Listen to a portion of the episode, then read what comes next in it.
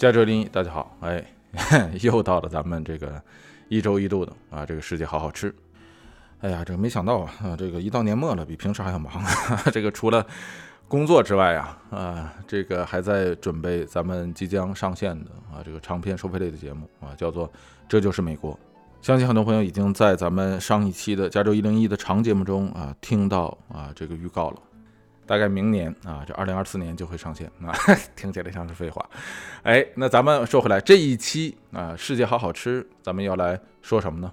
这一期咱们要来说一下啊，这个中餐之中啊，既很传统，但是又比较新啊，现在基本上在每一家的厨房之中都有的一种酱料，这种酱料就叫做蚝油。咱们来说一下啊，这个蚝油的传统工艺到底是怎么做的，和市场上现在这个很多的这个家用的便宜的蚝油有什么样的区别，以及蚝油这种酱料到底是不是啊，在历史上由李锦记的创始人李锦上啊第一次创造出来的。那当然呢，还有这个蚝油啊，这种相对中国历史来说是非常年轻的一种酱料。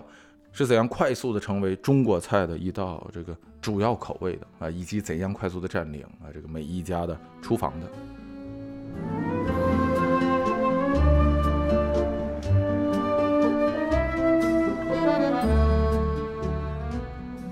哎，说到这个蚝油啊，相信大家都熟悉，它是一种这个非常现在在今天呢非常常见的一种中式的酱料。常见到什么程度呢？啊，咱们几乎就可以这么说啊，只要你喜欢做饭啊，做这个中国菜，那在你的厨房之中，相信就能够找到一瓶啊这个蚝油。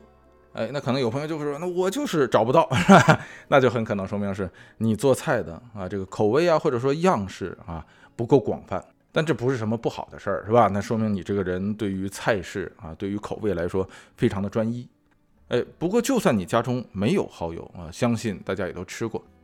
虽然最早这个东西是粤菜的一种调料啊，从广东地区而来嘛，但是现在对蚝油的使用已经基本上不分菜系了。哎，你这个煎炒烹炸拌个凉菜啊，甚至火锅的调料里面那个蘸料里面有一些也会放一些蚝油。当然了，这 蚝油也不是万能的，是吧？也不是说所有的菜它都适合。比方说酸甜口的。哎，你像什么糖醋排骨、糖醋鱼，你就不适合放蚝油，是吧？哎，再比方说像拔丝地瓜，你来一个试试，是吧？是吧？这这肯定不成。纯酸的、纯甜的啊，这个酸甜混合的都不适合。哎，或者咸辣口的也不适合啊。你比方说辣子鸡丁啊、水煮肉片、水煮鱼，你放点蚝油，那那得什么味儿啊？所以这个东西它不是万能的，大家应该知道，是吧？它它不是说所有的菜都适合放它的目的呀啊，其实主要就是为了提鲜。哎，但是说到鲜啊，这个鲜也分成不同的种类，咱们以后有机会把它拿出来单说一集啊，在这里咱们不多展开。哎，那说回来，说蚝油这种日常常见的这个酱料，它到底是怎么做的呢？哎，乍听起来像是句废话，是吧？说你这个名字上已经说得很清楚了，是吧？蚝油，蚝油嘛，你蚝油当然是用蚝做的。哎，那什么是蚝，是吧？蚝油的蚝就是生蚝的蚝。哎，那什么是生蚝？咱们其实在。这个之前有一期啊，这个世界好好吃，叫做我的叔叔娱乐的牡蛎 那一期里，已经把这个生蚝说得很清楚了，是吧？生蚝就是牡蛎，牡蛎就是生蚝啊。那当然了，有个别的地区，因为中国是个幅员辽阔的啊这个国家，不同的地区可能有不同的叫法。呃，有的地方叫海蛎子，有的地方叫蚵仔，是吧？就那蚵仔煎的蚵仔。实际上，人说那个蚵呀，啊，并不叫蚵，是吧？它只不过是。哎，这个闽南话之中，蚝就是那个生蚝的蚝字的，在这个普通话之中的这个转载。哎，但是这个具体在闽南话之中，它就不是这么发音了啊。这个我在厦门我也听过有不同的这个说法啊。这个因为这个闽南话的这个使用人群也很广泛嘛，所以不同的闽南话的这个使用人群之中，它那个发音可能也有细微的差别。哎，这和广东话一样，是吧？它不同的地区来的人，他的发音也也也不同。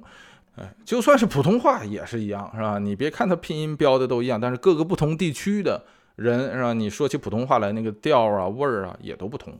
所以咱们再说语言呢，它本身是个非常有意思的事儿，尤其是中文，哎，它的变化呀，它的多样性啊，是无穷无尽。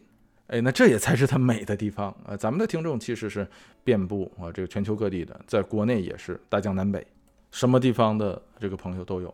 上次咱们在讲那个肉骨茶巴古 day 的时候啊，也有朋友给留言说，在他们这个闽南地区，他所在的那个家乡巴古 day 是怎么发音的啊？这也很有意思啊。所以这个为什么说到这儿来着啊？总之，这个 蚝啊，这个和牡蛎啊，和什么海蛎子啊，和这个蚵仔呀，是吧？我咱们就不纠结这个发音了啊。哎，因为这些种种说到本质上，它都是一个东西。都是牡蛎，都是生蚝，哎，但你说那还有不同的品种呢，是吧？方的、圆的、紫的、白，那是另一回事儿啊。这这个咱们在这里不论。所以说回到 说回到这个蚝油，那自然人说，那这个名字上都写着呢，是吧？蚝油的蚝就生蚝的蚝嘛，那所以蚝油那必然就是牡蛎是吧？生蚝做的，哎，这话没错是吧？传统上的蚝油啊，哎，它就是用牡蛎、用生蚝直接熬出的，哎，那传统做法具体怎么做，咱们待会儿再说。可是，如果大家去自己的厨房之中拿来一瓶蚝油啊，这个普通的这个市面上所见的这种蚝油的话，你看一下那个瓶身背后的那个成分说明，你看里面啊，它的这个主要说明是什么呢？一般来说啊，咱们说这市面上流行的，它的主要的配料是有什么呢？水、白砂糖、食用盐、谷氨酸钠、玉米淀粉、小麦粉、焦糖色啊、柠檬酸、黄原胶、三氨酸钠。哎，这到现在你看还没有看到牡蛎，没有看到蚝呢，是吧？到最后一项才有什么和蚝相关，就是蚝水。哎，你看上述种种是吧？什么糖啊、面粉呐啊等等等等，这些都跟蚝没关系。到最后了啊，才蹦出来一个叫做蚝水。哎，这就是现在市面上通行的是吧？那或者换句话说，哎，相对来说，这个普通民众能这个能够在价格上接受的这个蚝油的这个主要成分就是这样。哎，它里面会添加大量的像什么糖啊、面粉呐、小麦粉，其实就是面粉嘛，是吧？哎，等等这些东西，哎，这些东西其实并不是什么有害类的东西，是吧？你说糖啊、这个面粉呐、淀粉呐这些东西，咱们日常也都吃，所以添加这些东西，其实说白了就是食品或者说调料啊，这个工业化生产之后降低成本的一种方法。因为如果按传统的方法制作出来的话，那一瓶蚝油就不可能是几块、十几块的事儿了。即便在美国这边去一个这个华人超市拿一瓶蚝油的话，普通一点的也就是四五美元的事儿，是吧？再贵一点儿，也就是不过是十美元上下。因为这个东西说白了，它不过就是个调料嘛，是吧？你把它买回来不是为了吃它，而是为了吃用它做出来的菜。所以这个成本低啊，啊，对于一个调料来说呢，还是很重要的。如果这个成本很高的话，啊，咱们说按那个传统做法，那咱们待会儿会说传统做法怎么做的。如果一直按传统做法那个去做的话，不是说啊，这个普普就是有多少人能够买得起的事儿，而是说你买的人少了，那这种调料的普及性就会变得很差啊，或者说就无法普及。哎，那通过添加这些，咱们不是说添加那些化学物质啊，啊，就是说你谷氨酸钠呀、啊山梨酸钾呀这些东西，我觉得那是另一回事儿。但是如果说通过添加面粉呢、糖啊，可以使得啊这个蚝油的这个价钱降下来，但是这个口味不变的话。那从这个角度来讲呢，它就比较适合蚝油这种调料的普及。那这种调料普及，说白了也就是蚝油啊这种味道、这种鲜味的一种普及。那对于很多是吧？这个咱们说白了还是个发展中国家，对于很多啊这个做菜还在讲究成本的啊一些家庭来说，对它的这个味觉的啊这个广泛性有很大的好处。所以啊，就我个人的觉得啊，就是只要你这个蚝油之中啊，就是市面上生产的这些啊，这相对廉价的蚝油，你只要是没有有害物质，那么即便啊，甚至有些你看它没有用这个，连蚝汁都没有，连蚝水都没有，是吧？咱们待会儿说蚝汁蚝水是怎么做的，哎，连这这连这个成分都没有，因为有很多蚝油是素蚝油嘛，对吧？它是通过其他的方法勾兑出来的。但是只要你那个味道还算得上是那个蚝油的味道。那么对于相应去买他们的啊这些消费者来说，也未尝不是一件好事，因为不是每个人的消费能力都是一样的，或者说消费水平都是一样的。有些人能够负担得起上百块的啊几百块的甚至的啊这样的好东西，哎，但是有些人他掏出十几块钱啊甚至几块钱，他都要想一下啊犹豫一下。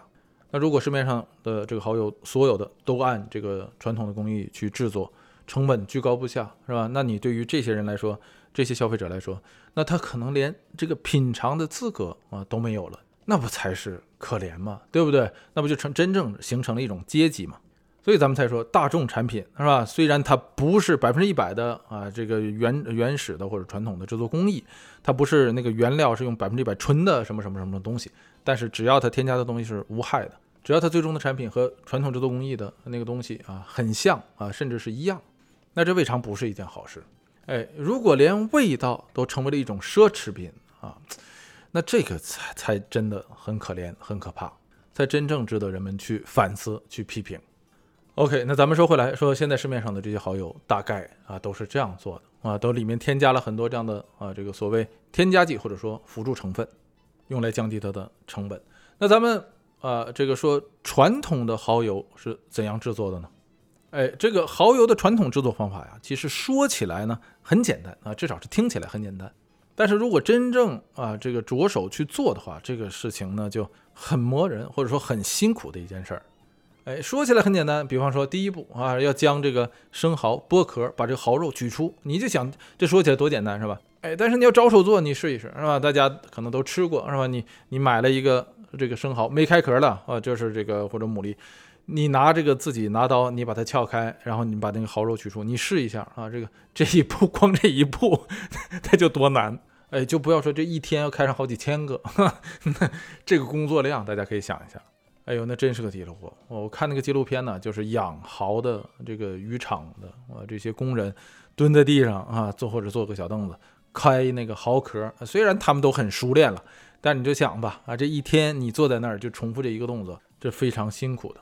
哎，然后紧接着下一步，你说洗这个蚝肉是吧？把蚝肉洗净。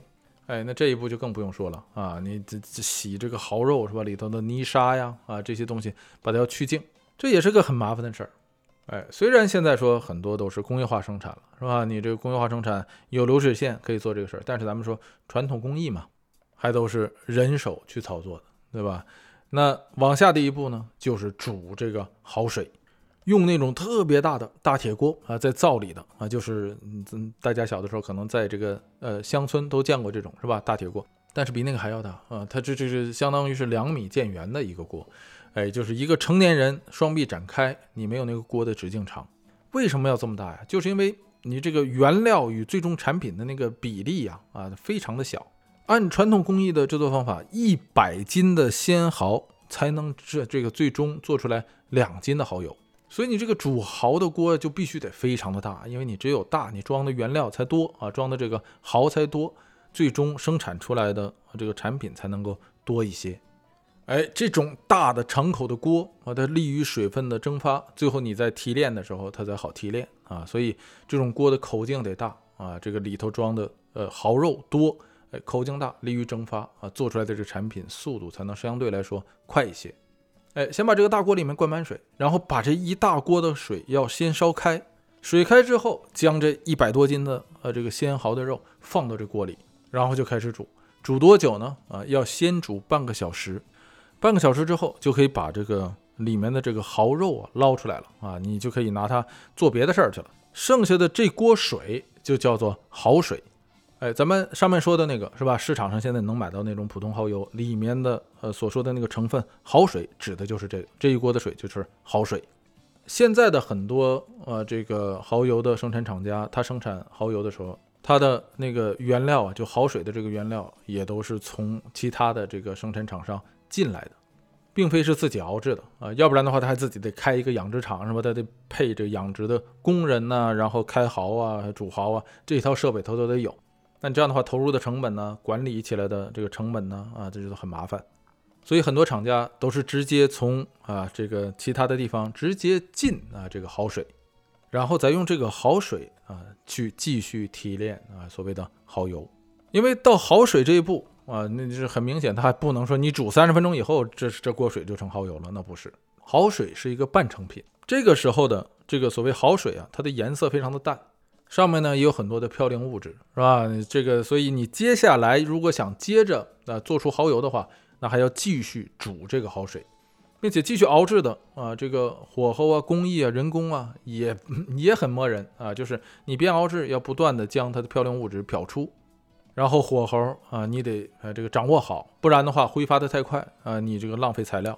火候太快也会影响啊里面的这个呃这个蚝水的成分发生变化。只有慢慢的去熬这锅水啊，才能够使得最终的这个火候啊口感才适合。随着这个水分的蒸发，才能使这一锅啊一开始的时候像面汤一样的水，慢慢的颜色上发生变化，这个颜色会渐渐的变成棕色，哎，越来越靠近焦糖色。然后你还要接着煮，一般来说呢，都是要煮上好几锅这样的好水，然后你不随着每一锅的这个水分蒸发，颜色开始变，把这些啊这个各个锅里的水往一个锅里兑。最终使得这一个锅里的啊这个水越来越粘稠啊，越来颜色越靠近这个焦糖色，它这个液体也会变得越来越粘稠啊。这个时候它的味道就会变得越来越香，直到最后啊才真正的啊成为这个蚝油。这就是传统工艺的啊这个制作蚝油的方法。那大家看了是吧？没有什么其他的呃往里添加的东西，就是呃这个蚝肉啊加上水，你就这么熬熬熬熬。但是成本大家也能够算出来，是吧？一百斤的呃这个呃这个新鲜的蚝肉，最终才能出两斤的蚝油。那大家可以想一下，这种蚝油的成本会是怎么样，是吧？那想必会很高。哎，但是具体味道会照市场上的这些啊这个工业化的蚝油产品差多少呢？哎，那这个就不得说了，因为我也没尝过啊这种说新鲜出炉的啊这种纯正的百分之一百的蚝油是什么味道。有一些呃，这个市场上的产品宣称是百分之一百的这样的蚝油，哎，这个大家有机会可以去尝试一下啊，看看差差多少。但是不管怎么样啊，咱们说了，这就是传统的蚝油的制作方式。哎，那咱们既然说完了这个蚝油是怎么做的，那往下咱们就要来看一下，说蚝油啊这个东西到底是怎么来的。哎，说到这个蚝油的来历啊，相信啊有些朋友们可能听过这个故事。哎，当然呢，这个故事呢也是当今啊这个对于蚝油来历的啊，或者是蚝油历史的最流行的说法。哎，这个故事是这样说的：说的是第一个制作出来蚝油的人，或者说创造出来蚝油的人是李锦记这个品牌的这个创始人本人李锦商。这个李锦商啊，他出生在清末的啊这个同治元年啊，这个换算下来就是公元一八六二年。他是广东人啊，他出生于广东新会。这个故事一般的说法呀，说的都是说他小的时候啊，这个父亲早逝，李锦商呢就跟着他的这个母亲呢相依为命。哎，这母子俩呢就从新会搬到了南水区啊，这个南水区是今天的这个珠海的南水镇，然后就在南水区这儿啊开了一个茶摊儿，靠这个茶摊儿为生。哎，这个广东沿海一带呀，产牡蛎啊，产生蚝啊，这个东西很多。咱们在讲这我的叔叔娱乐的牡蛎的那一集里头啊，也说过是吧？这个生蚝或者说牡蛎，在当初啊是一种穷人的吃食，哎，这个中外都是如此，在美国也是这样啊，在中国也是这样。沿海地区这种东西很多，但是在当初它没有冷链是吧？你就算是这个有火车，它也运不出去，所以只能在当地消耗啊。这个中外都是如此。当初的纽约啊，这十九世纪末二十世纪初的时候的那个纽约，咱们也说过是吧？那个生蚝在街头，那都是一种非常廉价的小吃。哎，在南水区这儿也是如此，所以他们这个很这个低成本的这个茶摊儿啊啊，也会卖生蚝，供在这喝茶的这个客人呢啊这个当零食吃。哎，但是这东西怎么吃的呢？啊，是把这个生蚝啊做成蚝豉啊，这个蚝豉呢，那个豉啊是豉油的豉，或者说豆豉的豉。哎，这个蚝豉呢也分成两种啊，有生豉有熟豉，一般都是生豉比较好吃啊。就是把这个新鲜的蚝肉直接在这个阳光下生晒，晒干了以后的这东西就叫蚝豉。哎，在广东话中，蚝豉的这个发音和好事的发音非常像啊，所以这个吃蚝豉呢，它有一个彩头。吃的时候也很简单，你可以用油两面煎，也可以直接下水煮。所以这个李锦商和他妈妈在这个茶摊上，就是直接把蚝豉煮了，然后给这个客人呢当这个喝茶的佐食。这个故事呢就是这样开始的。说呢，在一八八八年的时候啊，这个李锦商呢有一次在煮这个蚝豉的时候啊，这个睡着了，也不是什么贪玩，有不同的说法。有人说他玩玩去了，那哎，反正不管怎么样，就是说这个忘了火候了。等回来再看的时候，这个蚝豉在这个锅中啊已经烧成浆糊状了。哎，但是味道啊，从闻起来就非常的鲜美。所以这个李锦商呢，就这个觉得说这个东西好是吧？这个东西要是拿出来当酱料的话，是不是岂不是很好吗？于是乎，在往后的日子里，呃，这个李锦商呢，就通过多次的这个实践和实验啊，最终啊，这个琢磨出来一套啊，或者说实验出来了一套这个制作蚝油的方法。哎，把这个东西给当地的饭店推销出去，当地的这个饭店们都觉得非常的好啊，这个非常的提味儿。哎，那这样的话生意不就来了吗？啊，所以就在同年，李锦商在这个南水区开了啊这个第一家蚝油庄，这个蚝油庄的名字啊就叫做李锦记。哎，那这就是这个故事中关于蚝油来历的说法。哎，但是到这儿啊，大家可能自然也会问说，那这个这个事实是否真的如此呢？是不是这个李锦记的创始人李锦商啊，就通过一次意外将蚝油创造了出来呢？哎，相信大家其实对啊这个这种故事的结构都很耳熟，是吧？像这样故事结构的啊，这个关于名人的往事实在是太多了。比方说啊，这个。迪士尼的米老鼠啊，怎么来的？就说迪士尼在仓库中辛苦作画，哎，孤单一人，只有陪伴他的就是那个仓库中的很多的小老鼠。于是迪士尼啊，根据这个小老鼠啊，这这些老鼠的这个形象，哎，设计出来了 Mickey Mouse 啊，米老鼠。哎，再比方说啊，这个机器猫啊，哆啦 A 梦那形象怎么来的呢？说啊，这个藤子不二雄是吧？这有在家搞创作，突然屋檐上来了一只小猫。哎，给了他灵感啊，于是啊就创造出来了哆啦 A 梦啊，或者说机器猫。哎，在像咱们在讲这个牛角面包可颂的时候啊，也说过那个关于牛角面包的那个啊这个传闻或者说那个故事是吧？什么？哎，这个奥斯曼帝国要攻打维也纳的时候，面包师发现了是奥斯曼帝国的这个士兵啊，在这个城墙下挖地道，哎，揭穿了奥斯曼帝国的这个奇袭的阴谋。哎，于是乎，在这个奥斯曼帝国撤兵的时候，面包师们做出来了啊，像这个奥斯曼帝国的这个月牙形状的这样的面包啊，以示庆祝。哎，再举一个大家更熟悉的例子啊，牛顿和苹果的例子，是吧？这大说这个万有引力怎么发现的呢？啊，牛顿啊，是他跑到乡下避瘟疫，是吧？然后在苹果树下读书，苹果掉下来砸到了他脑袋上。哎，苹果为什么会掉下来呢？啊，这个牛顿捡起苹果，是吧？边吃边思考，于是啊，发现了万有引力。哎，大家看是吧？同一模式的这样的故事，在坊间、在民间，是不是实在是太多了？这种故事的结构，它是万灵丹呐，是吧？万金油啊，什么东西只要你搞不懂，你都可以往上套用啊，用这个故事模式去解释，说这一样东西的来历，或者是某一个伟大人物的伟大发现啊，它是怎么出来的？哎，这种故事模式啊，它充分体现了一种什么呢？就是大众啊是不喜欢复杂的事物的啊，是不喜欢。解不开的东西的，咱们这个人类的普遍思维啊，是趋向于一定要给果找一个因的啊。如果一个果它没有相应的因，那这对于很多人来说是无法接受的啊，是是无法理解的。哎，即便有些事物它有因，但是它的这个因非常的复杂，它不是由只有单单的一个元素或者说一个因素组成的，它是由多个，甚至有的时候是上百个、上千个的时候。当这个参数十分多的时候，对于呃这个大众来说是不愿意去接受的，于是才有了这样的故事。这也就是为什么说这种故事模式啊，无论中外，无论古今啊，它都有的是啊，层出不穷。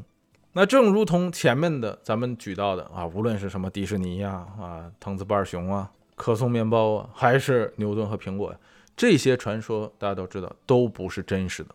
但是它的流传度都甚广啊，人们都已经把它啊这个当成一个这个事实去接受了，所以反过头来啊，咱们才说说蚝油的这个历史故事啊，上述说的那个啊，就很可能也非是事实，因为这个东西啊，它没有真正的记载啊，它的主要来源是李锦记啊，它整个家族的就这个品牌家族内部的故事啊，是从它内部流传到外部来的。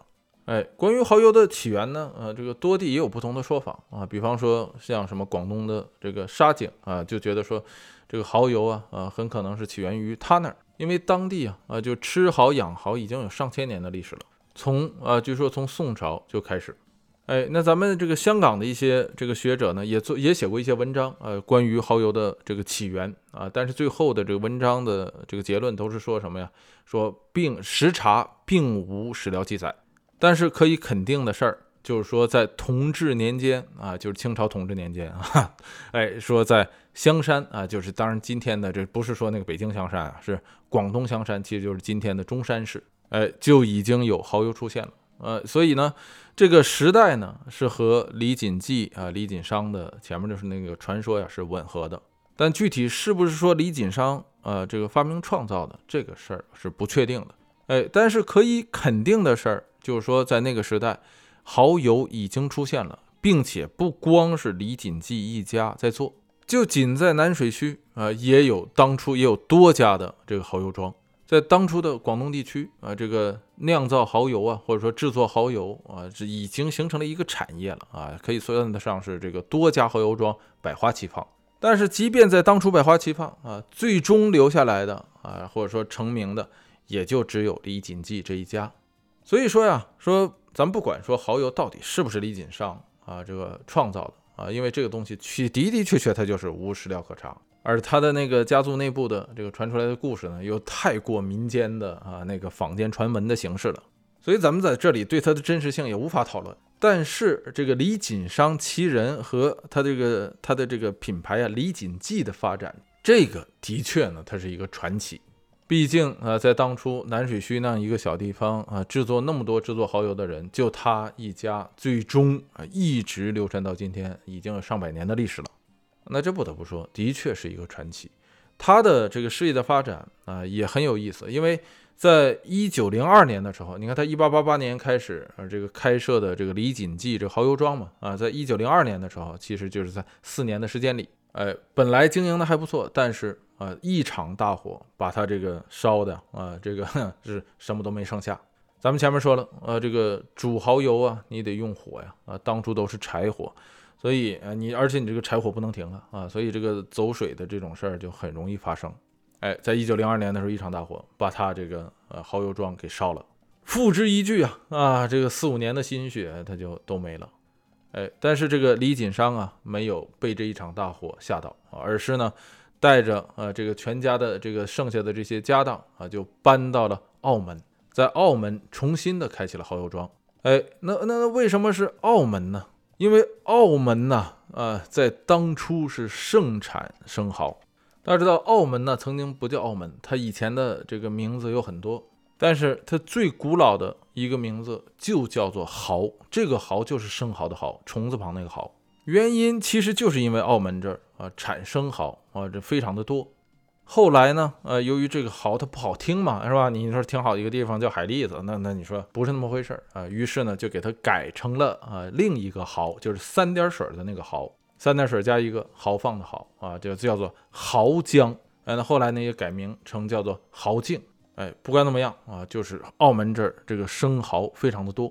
所以你在这儿开蚝油庄，你是这个成本就低呀啊，再加上啊，你这个南水区那儿实在是竞争也比较激烈，而澳门这儿呢啊，你别看它生蚝很多啊，但是它它还没有人开设蚝油庄，所以李锦商啊，借着这一场大火卷了铺盖，直接来到了澳门，开设了第一家蚝油庄，还叫李锦记。哎，他这个蚝油庄的这个旧址啊，一直到今天仍有保留啊。这个李锦记蚝油庄在澳门的那个叫做新马路六百一十一号，今天还在。随着这个李锦记蚝油庄在澳门的出现啊，这个其他大大小小的蚝油庄在澳门也纷纷设厂啊，这个澳门的蚝油业也就一下变得很昌盛啊。这个其中啊，还有一个非常著名的店铺叫做荣生。哎，这个荣升蚝油，今天这个品牌也还在啊，跟李锦记一样啊，有了这个一百多年的历史了。哎，但这块的这个历史就很有意思了啊。这个李锦商呢，由于一场大火来到了澳门，在澳门开设了蚝油庄。澳门这里呢，咱们前面说了，产生蚝啊，这个蚝的成本低。那还有一个什么好处呢？呃，大家也知道是吧？紧接着就是日本侵华是吧？第二次世界大战在亚洲打响。那在这个日本侵华期间呢，啊，这个内陆呢很动乱，但是这个澳门在当初呃所属是这个葡萄牙的这个租界地。那大家知道，葡萄牙和西班牙一样，在当初都号称所谓中立国。哎，那在这这样的时代背景下，澳门当初的那个社会稳定程度要比内地的这个社会稳定程度要好很多。那自然像经济啊、生意啊，受到战争的影响也就小很多。所以李锦商把这个李锦记搬到，在一九零二年搬到澳门呢，呃，这一个这个搬家呀，的确他是无心插柳。那另一个是什么好处呢？就是因为这个葡萄牙的这个所谓中立国的这个地位是吧？在这个二战整个期间，澳门收留了很多的难民。在第二次世界大战期间，这个澳门的人口啊，在这个短短几年这个之间呢，从二十万一下涨到了七十万。那这个人口的增长呢，给李锦记也带来了一个啊这个积极的一面。那大家也能够想得到了，是吧？难民增加，是吧？这人口翻倍，它的人工成本必然就会降低。但是澳门呢，它它仍然有一个不好的一面啊，就是它的它即便它人口翻倍，它仍然还是一个小村子，它的市场太小。当地的经济虽然受这个战争的影响，没有说像内陆那么的大，但是你这个东西市场小啊，你对于当地的产业它就发展不起来。那这也就是为什么李锦记最终将这个总部从澳门搬到了香港，因为香港有更广的天地嘛，是吧？它能够让这个品牌最终可以延伸出去，而非只是像澳门那样局限在当地。哎，但是这个时候李锦商已经去世了。以李锦商是一九二二年啊就去世了。哎，他的两个儿子李兆南、李兆登，他实际上有三个。老大这个不幸这个早逝啊，这个他的老二、老三李兆南、李兆登接替了这个父亲的事业。哎，当然了，这其中有什么家变呐、乱七八糟的这些东西，咱们在这里就不讨论了，是吧？这个以后有机会再说。哎，到了香港之后，这才给李锦记啊这个品牌得以了更广阔的天地。也才使得李锦记啊，最终能够像今天这个样子。哎，它的这个产品呢，也就不光是蚝油这一种东西了，而是形成了整个什么这个酱料系列啊。这个李锦记现在就可以，你可以说它是一个酱料帝国，或者说调料帝国。它这旗下也不光是李锦记这一个牌子啊，包括熊猫也是它的，是吧？这是借着尼克松访华，后来啊，一九七二年的时候。李锦记看准这个时机，在这个海外市场推出的另一个品牌叫做熊猫啊，这个事儿咱们在讲这个西湖醋鱼啊和这个呃这个左宗棠鸡的时候都讲过。尼克松访华，在美国掀起了一阵儿啊，这个叫做中国热，咱们也说过了是吧？就是在那个期间啊，这个左宗棠鸡这个东西在美国开始遍布美国的大江南北的啊，这个李锦记也是看准这个时间。在这个美国市场推出了熊猫牌这个蚝油，因为熊猫就是中国的象征嘛。哎，这也是一个咱们前面说的那种，就是市场上通行的那种相对来说比较廉价的蚝油的系列。那个瓶身上一般会印一个呃那个熊猫。哎，李锦记的这个熊猫系列就是 就是这么来的啊，顺着一九七二年尼克松访华的时候的这阵风，哎，生产推广的。哎，那这个今天咱们就讲到这里，这就是咱们这一期的世界好好吃。如果大家对图文更感兴趣，可以关注咱们的微信公众号，五个字：加州一零一，加州汉字一零一阿拉伯数字。每一期过后啊，咱们也会在公众号中抽出时间啊，会更新它的图文。如果大家想听到更多啊，在除了订阅这个世界好好吃这个子频道之外，可以关注咱们加州一零一的主频道，搜索加州一零一即可找到。最后的最后啊，这个大家喜欢这个节目的话，不妨把它分享给你的亲人和朋友们。让我们一同来通过饮食了解世界，了解这个世界的历史。那好吧，咱们这一周就说到这里，欢迎大家收听加州一零一世界好好吃。下期啊，咱们 接着吃。